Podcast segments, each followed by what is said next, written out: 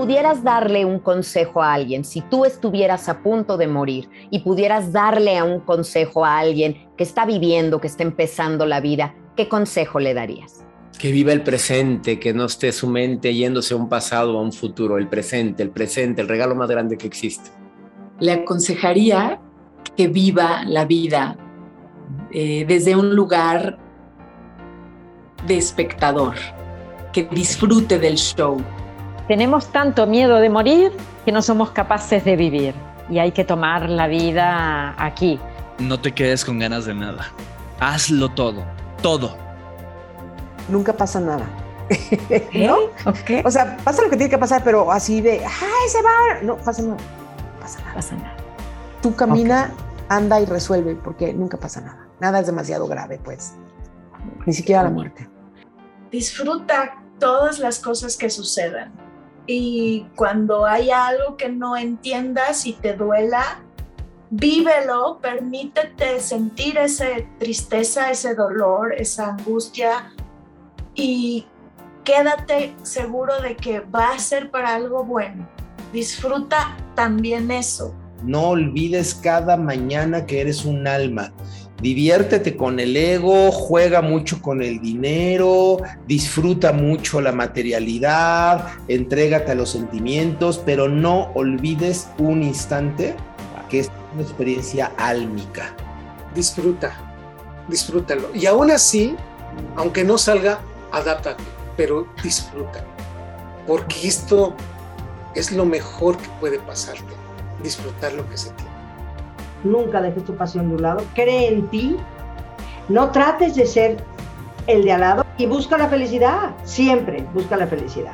La felicidad no es, no es un constante, son momentos. Entonces, estos momentos que te estoy diciendo te dan la felicidad. Vive con alegría, disfruta cada momento, abraza, abraza mucho y besa mucho, besa mucho, que la vida se trata de justo de eso, de gozarla, de disfrutarla y también de todo lo que damos a los demás. Creo que eso es lo más importante, dar amor, dar alegría, dar. Que no se preocupe por lo que la gente diga nunca, ni un momento. Quisiera poder transmitirles esto, de que no te preocupes por lo que otros piensen de ti, preocúpate por lo que tú llevas dentro y tú estar feliz y estar bien. Aprende a manejar tus emociones, para que las emociones no te manejen a ti, para que no insultes o te pelees con la gente que más amas y la gente más cercana y para que no sufras innecesariamente, para que tengas una vida más feliz y uses tu energía y tu inteligencia y tu creatividad en cosas que de verdad estén alineadas con tu corazón y no te pierdas en la, en la tormenta de tu mente. Que nadie te quite tus sueños. Cuídate de los ponchaglobitos, porque eso se lo digo a mi amigo Pablo la vida se llena, en, en, esos últimos segundos estoy segura que lo único que, que, te acuerdas son de las experiencias.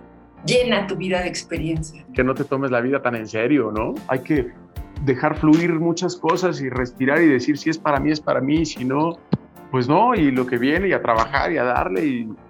Creo que a veces nos vamos tan en el deber ser y somos tan culpígenos y ay, todo me tiene que salir y tan competitivos que la vida es muy simple. Que sean felices, que sean ellos mismos y, que no le hagan caso a los demás, que les valga lo que opinen. O sea, de verdad. Lo primero que me vino a la mente fue respira.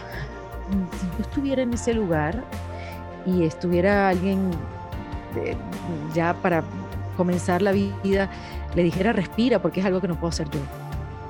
Primero, cree en ti que nadie haga dudar de lo que eres, de lo que piensas, de lo que sientes. Nadie está en cartelera más de un mes, no pasa nada, todo pasa. Qué buena Hay que tomarse No desperdicies un solo instante. La vida, por larga que sea, es muy corta.